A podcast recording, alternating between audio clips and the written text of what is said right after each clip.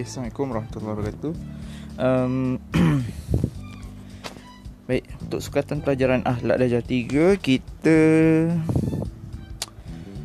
Dah habis. Okay So akhlak ni tak ada apa yang hmm, Susah eh. So akhlak ni senang je Asalkan kita pandai baca sajalah kan. Itu basic je lah akhlak ni.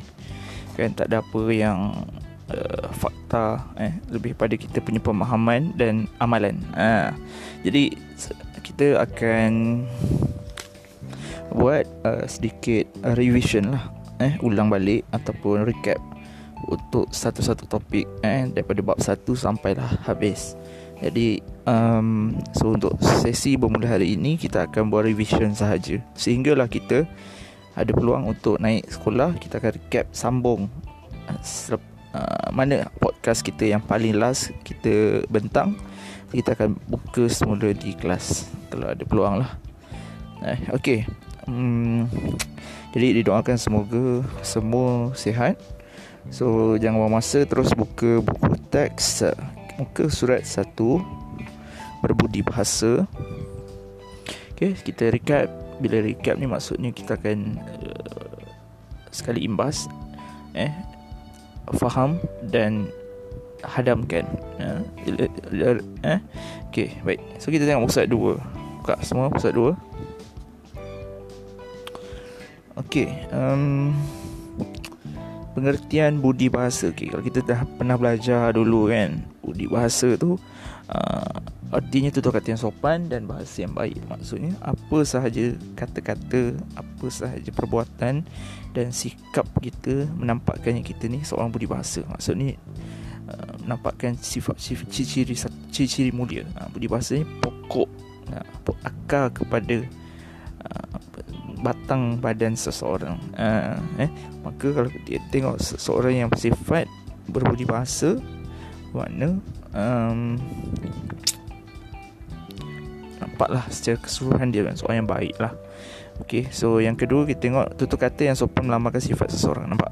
Melambangkan means dia akar jika berbudi bahasa kita tahulah segala perbuatannya buat lembut lemah lembut eh baik uh, sebab santun dan sebagainya kita okey baik so kita tengok nombor tiga tu tutur kata yang sopan akan menjadikan nampak bila dalam bercakap dalam tindakan dalam perbuatan dalam amalan. Uh, yang mana tutur kata yang bagus sopan perbuatan yang bagus kita tahu itu perbuatan yang baik dan dipandang mulia di respect eh dihormati disalute eh Alright.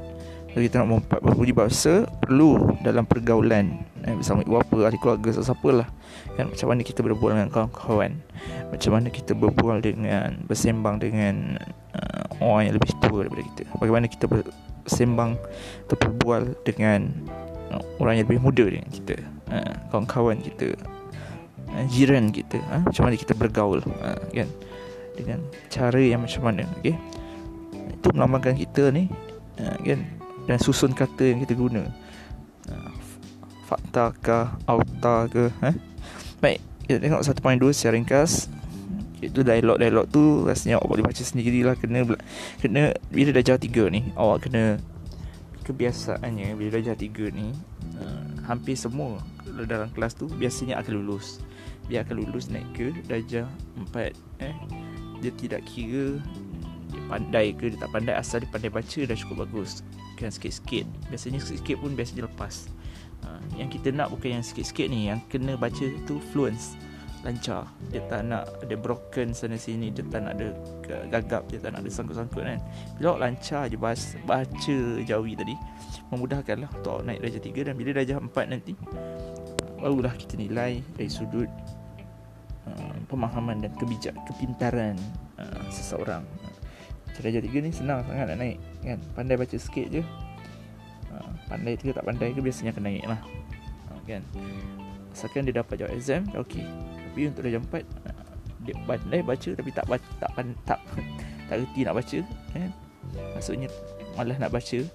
Kan jawab exam apa-apa susah lah nak naik ke darjah lima. Tapi biasanya macam tu lah. so yang untuk dialog tu boleh baca sendiri.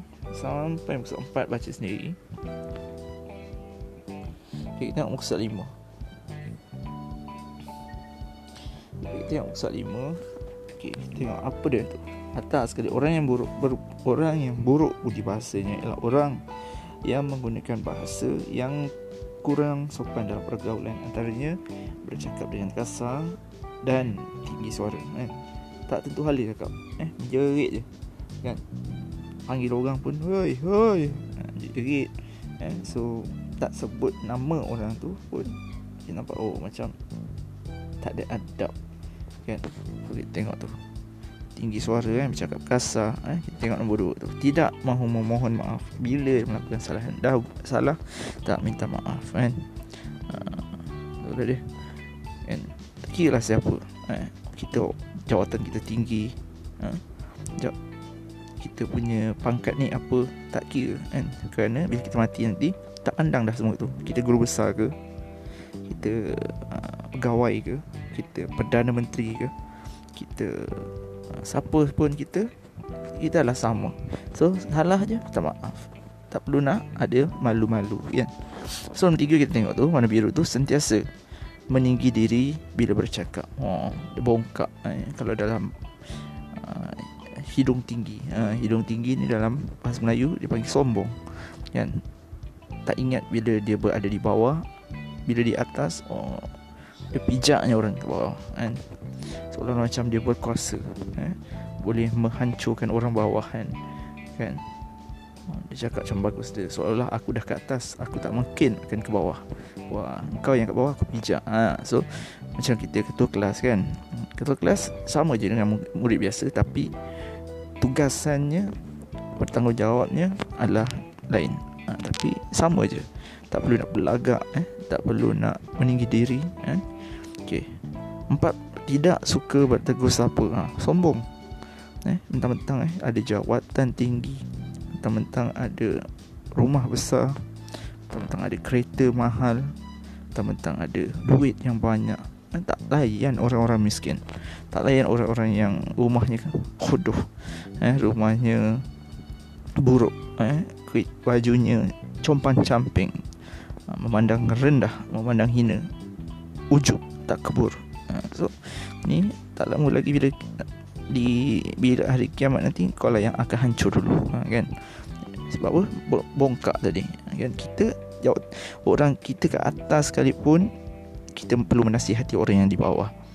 Sentiasa mengingatkan dengan hemah dengan budi bahasa kan? Kita yang di bawah sentiasa mendengar apa yang sewajarnya dengan cara teguran kan? Jadi jangan menyombong eh? tak menegur siapa eh?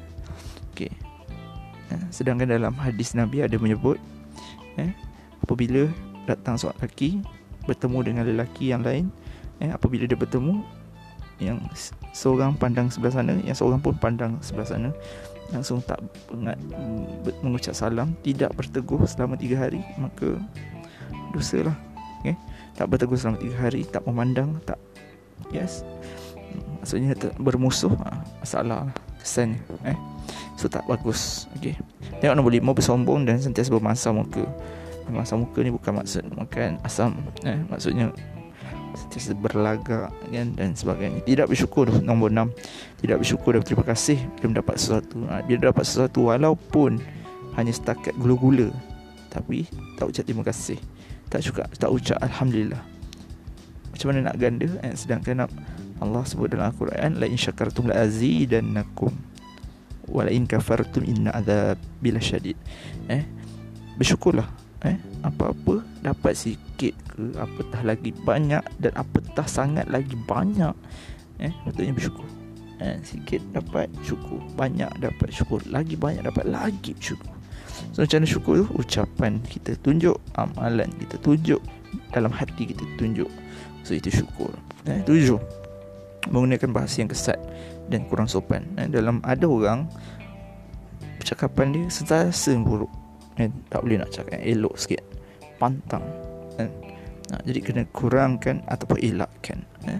So kita tengok tu bawah tu Okay baca-baca sendiri eh. Oleh itu kita kena awal kena latih diri untuk berbaca, membaca eh, supaya eh, membaca ni bukan baca terkial-kial tu baca yang lancar ha, awak kena latih baca zam. Sekarang ni peluang awak dekat rumah adalah membaca.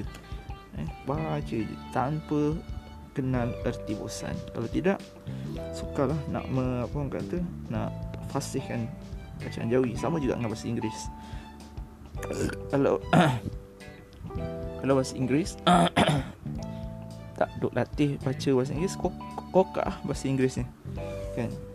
So, kena kena buat masa yang ada free free kat rumah tu baca lancar kan? Kan jangan sangkut-sangkut. Nanti bila nak naik, nak naik sekolah dah ada jam 4 so nanti sangkut lagi dah tak boleh nak return lagi eh? Masa kita kecil dulu kan? Masa kita lam, masa lampau dah tak boleh nak diputarkan semula. Ha, tak boleh ulang. Yang lepas the past is the past kan? Right. So Okay, boleh baca seterusnya. Okay, cuma apa yang saya perlu awak buat adalah Sebagai revision yang mungkin dah pernah buat pun dulu Masa kita bulan 3 sekolah dulu So tak? Apa, kita buat juga Musa 8 tu tengok. Saya nak buat carta macam cantik. Kalau ada kala takkan tak ada kat rumah. Okay, buat carta bulat ke carta pai, carta pokok, carta berantai dan sebagainya Mengikut ke kreativiti dan kesesuaian Tu atas soalan contoh budi pekerti Rasulullah tu. Buat ada 24 buat 2024 cantik-cantik color sambil tu awak tulis sambil tu dia cara kita nak pastikan yang menulis ni sebenarnya bila macam nak masuk bila menulis dan sama-sama kita membaca. Kan? kena tulis sambil tu baca. Dia tak boleh tulis buta-buta habis siap tutup buku. Cara yang terbaik untuk pastikan benda tu kekal dalam kepala otak kita adalah tulis dan baca dan renung. Satu teknik ya, tulis dan fikir. What you write you think. You think about it. Eh? everything you write you need to think eh, deepest the deepest eh? fikir sedalam-dalamnya. Baru you akan uh, dapat satu benda yang input lah. Itu uh, input dan output. Uh, sekarang you tulis you output. You tak ada input. Uh, okay. So make sure tulis. Bila sebut amanah. Amanah apa? Yang fikir amanah. Ha, Bukan tulis dia amanah Apa dia amanah tak tahu. Ha, Fikir amanah what What is amanah? Dan belas kesihan. Bro belas kesihan means Jumpa kucing bagi makan. Yes belas kesihan. Ada orang jatuh tolong angkat. Ada orang nak makan bagi duit sikit. Ha, Ada orang apa kawan nak minta pemadam bagi. Dan tu is belas kesihan. So you tulis You kena fikir Dan you Dia akan tertanam. Kan? Sebab apa? Ada orang dia belajar dan dia tak tulis habis-habis ha, dia yang belajar yang bagus pun dia dengar dia dan dia tulis kan? Allazi allama bil qalam. Ha, so itu dia ilmu dengan menulis tu lebih bagus. Ha, ada dalam Quran sebut kan? Iqra bismi rabbikal ladzi khalaq khalaqal insana min ala iqra wa rabbukal akram allazi allama bil qalam. Mata pena itu so kan tulis. Okay, so buat cantik-cantik catapan ni. Dan color Kemudian tak perlu hantar pun Just nanti recall masa Kelas bila naik sekolah nanti Dan kita akan tengok lah. You punya uh, hasil kerja. Macam tu je lah. Alright, so good luck.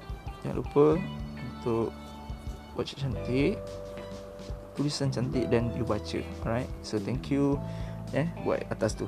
Antara contoh budi pekerti Rasulullah. Buat dalam bentuk apa yang you rasa okey so thank you guys. Assalamualaikum